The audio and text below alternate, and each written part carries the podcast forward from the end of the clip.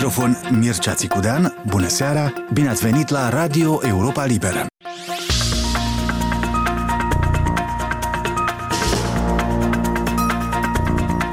Mitropolitul Basarabiei vrea pașaport diplomatic moldovenesc după ce l-a obținut deja pe cel românesc. Mitropolia lui explică de ce. Dacă va obține și pașaportul diplomatic uh, din partea Republicii Moldova, va avea două. În, în felul acesta, oferindu-i dreptul de a obține pașaport diplomatic, nu nimic altceva decât a fi recunoscut ca oficial de rang înalt, ca capa Bisericii Ortodoxe Române din Basarabia. Istoricul Arban Goșu spune că se așteaptă ca în primăvară Rusia să înceapă contraofensiva în sudul și estul Ucrainei, iar dacă aceasta va eșua, Putin va avea probleme la el acasă. Mai degrabă vom asista la un an dur cu uh, campanie uh, militară care să înceapă undeva în primăvara acestui an. Va fi o încercare a Rusiei după toate probabilitățile. Suedia, noua președintă prin rotație a Uniunii Europene, are un program încărcat. Ucraina, criza energetică, recesiunea economică în Europa și propria ei aderare la NATO.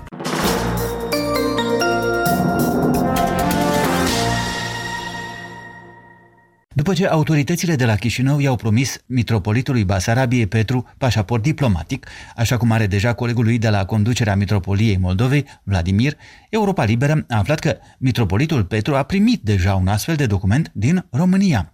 Poate cineva deține două pașapoarte diplomatice din două țări? De ce să aibă pașaport diplomatic doar capul unui anume cult, nu al tuturor? Și de ce are nevoie un preot, fie el și de rang înalt, de pașaport diplomatic, de vreme ce nu e în slujba statului. Sunt întrebări cu care au pornit o investigație a Europei Libere Denis Dermengi și Cristina Popușoi. Parlamentul de la Chișinău a aprobat la sfârșitul anului trecut în ambele lecturi modificări la legea privind actele de identitate din Sistemul Național de Pașapoarte, astfel ca înalt preasfințitul Petru, mitropolitul Basarabiei din cadrul Patriarhiei Române, să aibă dreptul de a deține pașaport diplomatic, la fel ca și înalt preasfințitul Vladimir, mitropolitul Moldovei, subordonat Patriarhiei Ruse. Autorii proiectului de lege, deputați din Partidul Acțiune și Solidaritate, aflat la guvernare, susțin că au vrut astfel să elimine elementul discriminatoriu dintre cei doi mitropoliți. În avizul dat de guvern la proiectul de lege se cerea posibila excluderea faptului ca una și aceeași persoană să dețină pașaport diplomatic în temeiul legislației naționale a diferitor state. Asta în condițiile în care legea privind actele de identitate din Sistemul Național de Pașapoarte prevede că cetățenii Republicii Moldova nu pot deține concomitent două pașapoarte diplomatice sau de serviciu. Consilierul pentru relațiile cu instituțiile statului al Mitropoliei Basarabiei, arhideaconul Maxim Sturza, a declarat Europei Libere că mitropolitul Petru are deja un pașaport diplomatic care i-a fost oferit de statul român. Dacă va obține și pașaportul diplomatic uh, din partea Republicii Moldova, va avea două. În, în felul acesta, oferindu-i dreptul de a obține pașaport diplomatic, nu nimic altceva decât a fi recunoscut ca oficial de rang înalt, ca capa Bisericii Ortodoxe Române din Basarabia. Mitropolia Basarabiei consideră că odată cu această decizie a Parlamentului de la Chișinău a fost îndreptată o nedreptate. Reactivată în 1992 și considerată succesoarea mitropoliei care a funcționat pe teritoriul actualei Republici Moldova până în anul 1944, mitropolia Basarabiei a fost înregistrată oficial abia în anul 2002, în urma unei decizii a Curții Europene a Drepturilor Omului. Solicitat de Europa Liberă, unul dintre autorii proiectului de lege, deputatul Pas Lilian Carp, a spus că, din câte știe, mitropolitul Petru nu deține un alt pașaport diplomatic, el a mărturisit că inițial s-a gândit că ar fi mai oportun să fie retras pașaportul diplomatic mitropolitului Vladimir, Astfel, reprezentanții celor două biserici ortodoxe care activează pe teritoriul Republicii Moldova ar fi fost puși în condiții egale, însă în echipă s-a decis să nu acutizeze relațiile dintre ele. Potrivit lui Carp, ideea de a-i permite mitropolitului Basarabiei să primească pașaport diplomatic a apărut după mai multe discuții cu autoritățile de la București. Am avut mai multe discuții cu autoritățile din România, în care nu, într-un fel, ne sorește să revizuim sau să vedem retrocedarea averii metropoliei Basarabiei. Noi nu avem o lege privind retrocedarea de avere și nici nu putem face acest lucru. Și doi, ca metropolia Basarabiei să fie pusă în condiții egale precum este și metropolia Moldovei. Inclusiv de la faptul că metropolia Moldovei are pașaportul diplomatic, un alt autor al modificărilor legislative, deputatul PAS, Boris Marcoci, crede că, de fapt, pașaport diplomatic ar trebui să aibă doar mitropolitul Basarabiei, pentru că acesta are enoriaș și de o parte și de alta a Prutului. În Republica Moldova suntem o țară ortodoxă care avem mai mult de 80% ortodox. Și dacă are metropolitul Vladimir a întregii Moldovei și a Rusiei, cred că metropolitul uh, Moldovei Vladimir nu are atâtea biserici și mănăstiri partea dreapta a Prutului cât are metropolitul Petru. Și dacă metropolitul Vladimir pleacă numai la Moscova, unde acolo aceea împușcă în ucraineni între aceiași ortodoxi, eu cred că e binevenit să-l dăm mai mult metropolitul Petru decât la alții așa pașaport. Europa Liberă a încercat să afle și dacă mitropolitul Vladimir are pașaport diplomatic oferit de alt stat, însă purtătorul de cuvânt al mitropoliei Moldovei, protoiereul Vadim Chebaș, a evitat să răspundă la această întrebare. În discuția cu Europa Liberă, reprezentanții mitropoliei Moldovei au evitat să vorbească și despre facilitățile pe care îi le oferă pașaportul diplomatic mitropolitului Vladimir. Potrivit surselor publice, ambii mitropoliți dețin și alte cetățenii în afară de cea a Republicii Moldova. Mitropolitul Basarabiei ar avea și cetățenie română, iar mitropolitul Moldovei rusă. Un decret al președintelui Putin confirmă acest lucru. Asta în timp ce Aceeași lege privind actele de identitate din Sistemul Național de Pașapoarte în vigoare din anul 1994 stipulează că dreptul la pașaport diplomatic îl au persoanele care dețin exclusiv cetățenia Republicii Moldova. Pe de altă parte, reprezentanții Ministerului Afacerilor Externe și Integrării Europene, care eliberează astfel de acte, au precizat pentru Europa Liberă că legiuitorul a avut în vedere că pentru a beneficia de pașaport diplomatic o persoană trebuie trebuie să aibă neapărat cetățenia Republicii Moldova, dar nu este interzis dacă deține și cetățenia altui stat. Anterior, mai mulți reprezentanți ai societății civile au inițiat petiții ca mitropolitului Chișinăului și întregii Moldove și altor clerici să le fie anulate o serie de privilegii, cum ar fi pașaportul diplomatic, numerele guvernamentale la mașini sau scutirea la plata taxelor de import. Din Chișinău pentru Radio Europa Liberă, Denis Dermenji și Cristina Popușoi.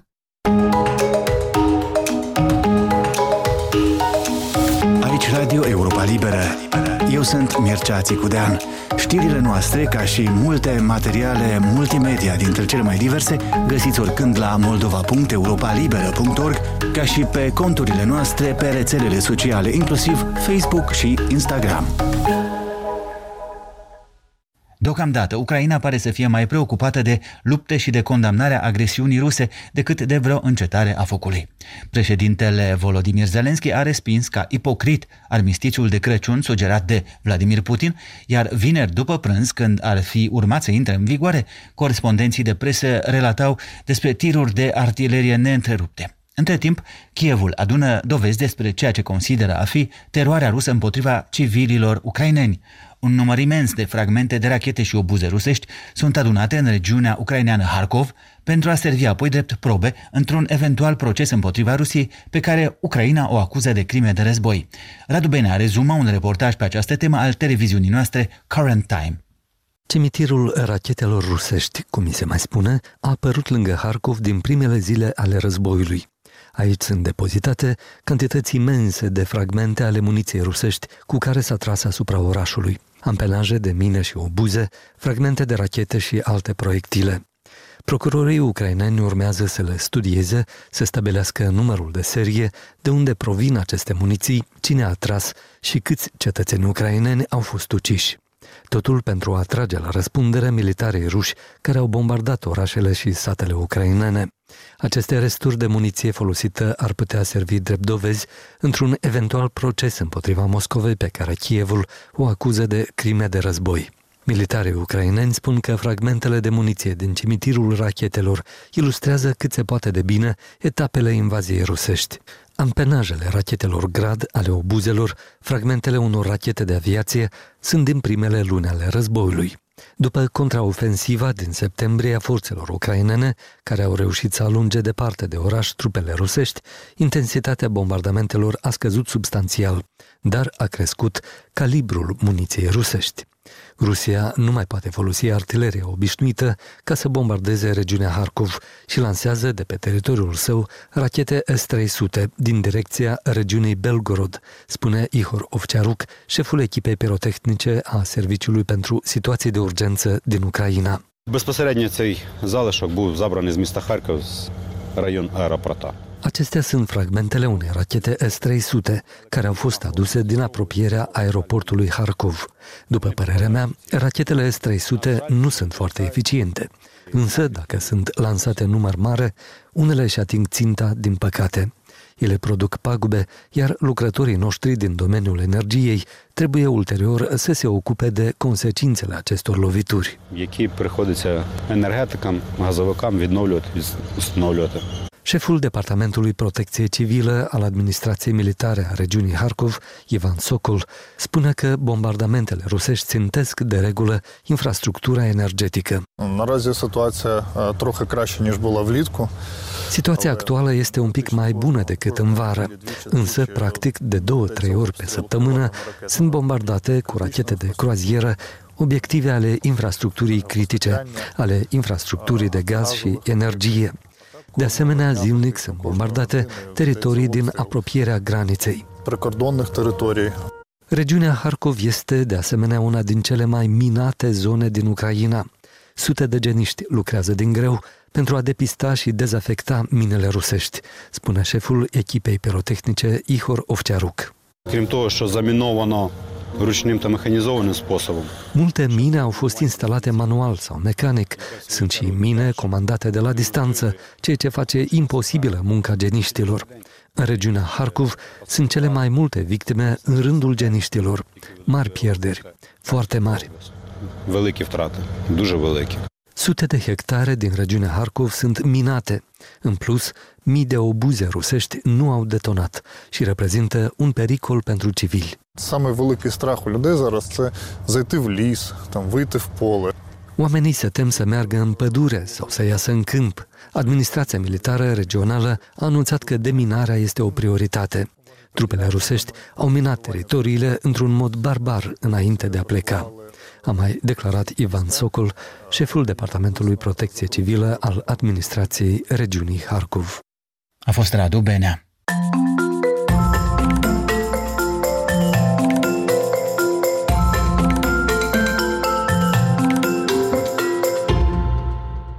Armand Goșu este conferențiar la Universitatea din București și predă din anul 2004 istorie politică a Rusiei și URSS.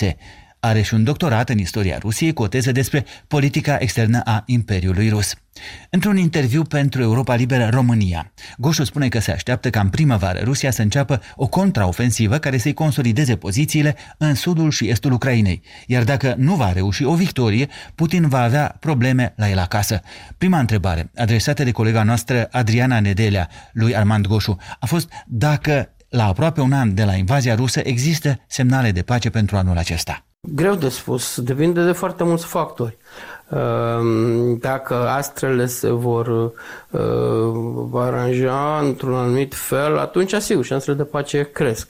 Dar uh, în acest moment, cum stau lucrurile, mi-e greu să cred că uh, vom asista la o încheiere a fazei calde a războiului, la negocieri de armistițiu și apoi intrarea în negocieri de pace. Ar trebui prea multe astre să se așeze cum trebuie, un joc mult prea complicat. Mai degrabă vom asista la un an dur cu uh, campanie uh, militară care să înceapă undeva în primăvara acestui an.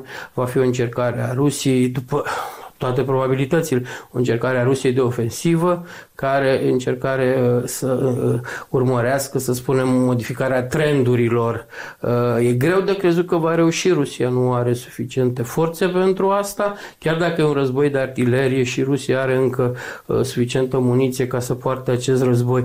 Uh, Ucrainienii au un spirit combativ extrem de bun, sunt ajutați în continuare de Occident, Deci undeva spre sfârșitul primăverii, în mai-iunie, uh, în funcție de cum evoluează lucrurile pe front, ostilitățile pe diversele fronturi din Ucraina, o să putem trage niște concluzii, să spunem, da, suntem mai aproape de pace sau suntem... Oricum ar fi uh, pacea pe care, sigur, cu toții ne-o dorim, trebuie, uh, din punctul de vedere al românilor, al interesului României strategic, vorbesc de interes de apărare strategic, ar fi ca această pace să se încheie în uh, condițiile de pace avansate de Ucraina și nu în condițiile de pace avansate de Rusia, pentru că dacă se încheie cu achiziții teritoriale rusești, Rusia nu se va opri aici. Și asta înseamnă că în timpul vieții noastre, dacă nu sigur copiii noștri vor avea, vor trăi și ei o altă dramă, cum e cea a războiului care se poartă în acest an. Ce credeți că va încerca Rusia în această primăvară?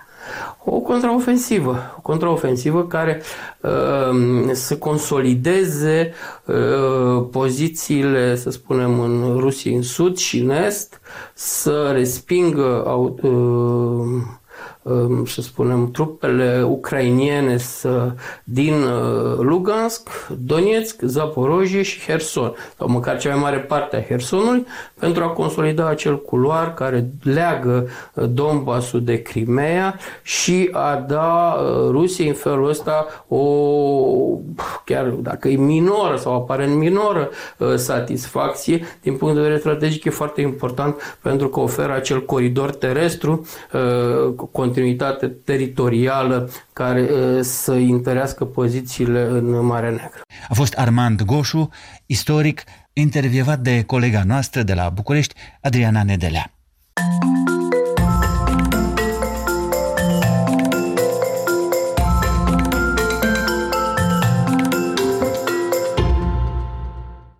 Președintele democrat al Statelor Unite, Joe Biden, este confruntat în aceste zile mai mult decât în prima jumătate a mandatului cu problema intrărilor ilegale în Statele Unite la frontiera cu Mexicul.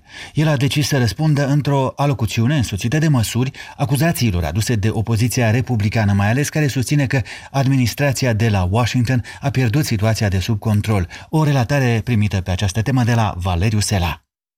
Esența mesajului lui Biden pentru migranți din Cuba, Nicaragua și Haiti este să nu ajungă la frontieră încercând să o treacă ilegal. Numărul record de imigranți ilegali a creat o criză umanitară, logistică și politică. Ministerul Securității Interne și cel al Justiției propun o măsură care descalifică pentru azil acele persoane care încearcă să intre în Statele Unite fără să fi parcurs în prealabil căi legale, cum ar fi să solicite protecție într-o țară prin care au trecut în drum spre America. Ministrul Securității Interne, Maiorcas, a anunțat de asemenea o nouă aplicație digitală prin care cei care doresc să emigreze pot să se programeze pentru un interviu la punctele de intrare în țară. Duminică, președintele Biden va face prima sa vizită la frontieră la El Paso, statul Texas, asta înainte de a călători în Mexic. Aceste măsuri și atenția președintelui au pe fundal faptul că în fiecare zi peste 8.000 de persoane trec frontiera ilegal. Administrația a anunțat și măsuri favorabile solicitanților de azil, și anume amnistierea a circa 30.000 de solicitanți pe lună din Nicaragua, Haiti și Cuba, care se adaugă Venezuelei. Solicitanții pot face cerere prin telefoane celulare, dar au nevoie de un sponsor în Statele Unite și sunt supuși unor verificări. Cei care încearcă să treacă ilegal granița vor pierde dreptul de a participa în acest program. Aceste măsuri au fost aplicate în cazul celor din Venezuela din octombrie și asta a dus la scăderea marcată a numărului celor care încercau să intre ilegal. În încheierea locuțiunii sale, Biden a spus că republicanii au două opțiuni, fie să continue să folosească chestiunea imigrației pentru beneficii politice, fie să ajute la rezolvarea acestei probleme. De la Washington pentru Europa Liberă, Valeriu Sera. Dicționar European La Radio Europa Liberă în vreme ce unii strigă că Europa este în război, Suedia tocmai și-a prezentat programul președinției europene pe care tocmai a început-o, anunțând cum va continua cele începute de președințiile anterioare, cea franceză și cea cehă. Pe scurt, Suedia va trebui să consolideze mecanismele prin care Uniunea Europeană poate să facă față acestei provocări istorice și anume să sancționeze Rusia, reducând în același timp dependența de energia rusă și să pregătească infrastructuri pentru absorbirea unui eventual nou flux de refugiați ucraineni. Președinția suedeză va fi judecată prin prisma felului în care va ști să controleze efectele acestor trei crize interconectate. Ucraina, criza energetică și recesiunea economică la nivel european. Asta în vreme ce guvernul de coaliție de la Stockholm pregătește și aderarea țării la NATO. Observatorii economici sunt de acord că sarcina e mai dificilă acum decât era imediat după invadarea Ucrainei de către Rusia, deoarece abia în această iarnă criza energetică riscă să devină acută, în vreme ce Europa dă toate semnele că ar putea să se afunde în recesiune. Este evident că cel mai important va fi păstrarea coeziunii interne a celor 27. Pentru asta, Suedia va trebui să găsească o modalitate de a face față naționalismului antiliberal pe care de a deveni noua normalitate în unele părți ale Europei, nu doar în Ungaria, dar și în țări ca Italia și Polonia. Sarcină dificilă pentru un guvern fragil, cum e cel al conservatorului Ulf Christensen, în fruntea unei coaliții din trei partide care trebuie să facă față acasă acelorași tendințe de fragmentare naționalistă cum sunt cele din Ungaria și Polonia sau Italia Georgiei Meloni. În realitate, cei trei membri ai actualei coaliții guvernamentale care conduc precar regatul Suediei depind de sprijinul unui partid de extrema dreaptă, Democrații Suediei, plasat pe locul 2 în alegerile din septembrie cu 20,5%.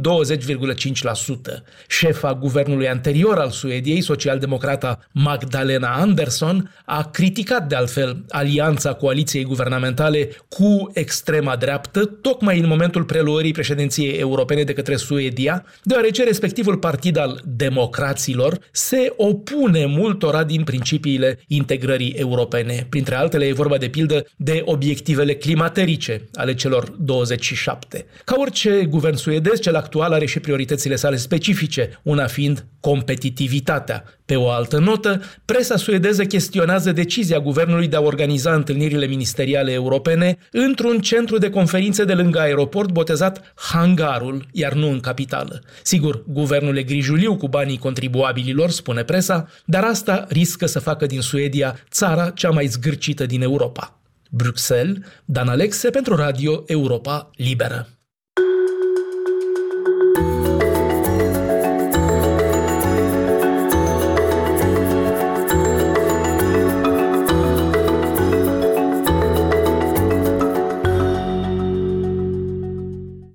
Cele mai importante landuri federale ale Germaniei, orașul capitală Berlin, se pregătește de alegeri repetate pentru Parlamentul Regional. Al 19-lea legislativ berlinez a fost ales la 26 septembrie anul trecut, însă cu mai puțin de o lună mai târziu scrutinul a fost invalidat din cauza unor nereguli numeroase. Despre atmosfera de campanie de acum, cum veți auzi cam turbulentă din metropola germană, o relatare primită de la William Totok. Începerea campaniei electorale a fost umbrită de incidentele violente din noaptea de anul nou. Au fost atacate forțele de ordine și pompierii cu artificii și cu răni de fier. Au fost incendiate mașini particulare și de intervenție ale pompierilor. Potrivit poliției, au fost înregistrate peste 355 de fapte penale și contravenționale. 145 de persoane au fost reținute. În urma ciocnirilor violente care au avut loc în cartierul berlinez multietnic Neukölln, între cei reținuți au fost identificate 45 de persoane care au cetățenia germană. Celelalte provin din 18 grupuri etnice diferite. În violențe au fost implicați mai ales bărbați tineri, dintre care cei mai mulți sunt originari din Afganistan și Siria. Fiecare al treilea dintre cei reținuți este minor. Comentatorii incidentelor i-au calificat pe cei implicați drept oameni care urăsc și nu recunosc statul german, care resping democrația și valorile sistemului existent. În același context s-a vorbit și despre o categorie de scandalagii gata în orice împrejurare să tulbure ordinea publică prin acte de huliganism. Ciocniri similare ca la Berlin au fost înregistrate și în alte orașe germane, la Essen, Hamburg, Duisburg, Hagen sau Bonn. La Berlin au fost răniți 18 polițiști și 15 pompieri. După incidentele din noaptea de Revelion, șefa executivului din landul Berlin, socialdemocrata Francisca Giffey, a declarat că rezolvarea problemelor semnalate necesită măsuri care asigură o protecție mai bună a forțelor de ordine. Ea a cerut în același timp și o aplicare consecventă a sancțiunilor prevăzute în codul penal. Also es ist ganz klar, dass wir gemeinsam mit Este limpede că va trebui să tragem consecințele din cele întâmplate în noaptea de Revelion, împreună cu poliția, cu pompierii și cu personalul de pe ambulanțe. În același timp, ea s-a pronunțat pentru o dezbatere la nivel federal privind interzicerea artificiilor și un dialog național pentru o mai bună prevenire și contracarare a unor incidente similare. Wir brauchen einen bundesweiten Dialog und ein bundesweit einheitliches Vorgehen. Giffey speră că și după alegerile fixate va rămâne în fruntea executivului de land. Potrivit biroului electoral regional, la scrutinul programat din landul Berlin participă 33 de partide. Doar șase au șanse reale de a obține mandate în viitorul legislativ. În funcție de rezultatele obținute, se va alcătui și următorul guvern. În prezent, landul Berlin este guvernat de o alianță tripartită formată din socialdemocrați, ecologiști și reprezentanți ai Partidului Stângii. Nu este sigur dacă actuala șefă a executivului, socialdemocrata Francisca Giffey, va rămâne în fruntea guvernului. Potrivit ultimelor sondaje, Uniunea Creștin-Democrată ar obține 21% din voturi, Partidul Social-Democrat tot atâtea, Partidul Ecologist 20, Partidul Liberal 6, Partidul Stângii 12%, Partidul Naționalist Autoritar Alternativa pentru Germania 10%, iar toate celelalte la un loc 10%. De la Berlin pentru Radio Europa Liberă, Bilam Totoc. Europa Liberă rămâne alături de dumneavoastră și la sfârșitul săptămânii. Mâine, sâmbătă, vă așteptăm la o emisiune de dialoguri. Duminică transmitem punct și de la capăt, emisiune de recapitulare a săptămânii cu relatările corespondenților Europei Libere de la Chișinău și din străinătate.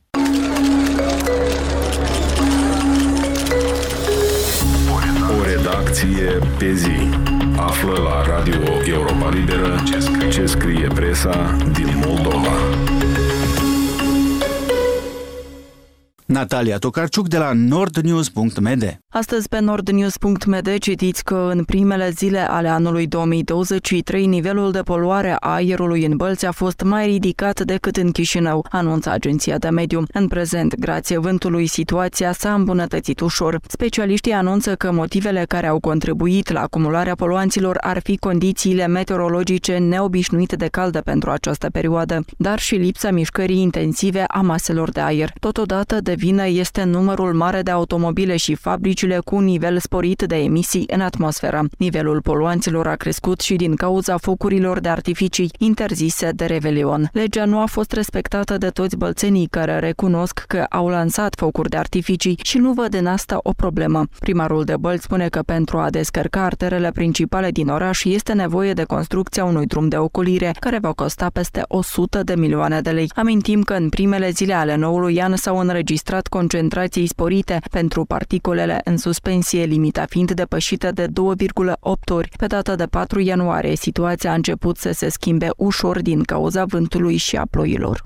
Tot pe nordnews.md citiți că focul veșnic care arde lângă monumentul Tancul din Bălți în cinstea eroilor sovietici costă anual bugetul local aproape 300 de mii de lei. Acești bani ar fi suficienți pentru a achita agentul termic pentru 20 de familii social vulnerabile pe parcursul unui sezon de încălzire. Focul continuă să ardă chiar și acum, când gazul a ajuns să coste aproape 30 de lei și vine din România. Păririle bălțenilor s-au împărțit, în timp ce unii consideră că focul trebuie să ardă fără întrerupere, alții cred că este doar o risipă de bani publici. Primarul de Bălți crede că istoria trebuie păstrată, iar cheltuielile pentru întreținerea focului veșnic nu sunt atât de mari. Mai mult, potrivit edilului, întreprinderea Bălți Gaz compensează 50.000 de lei din cheltuielile anuale. Unele autorități autorități locale au luat de mult o altă decizie pentru a face economii. De exemplu, în municipiul Iedineț, focul veșnic arde doar în anumite zile. Potrivit Ministerului Infrastructurii, în prezent, gazele naturale sunt furnizate Republicii Moldova din depozitele din Ucraina și România.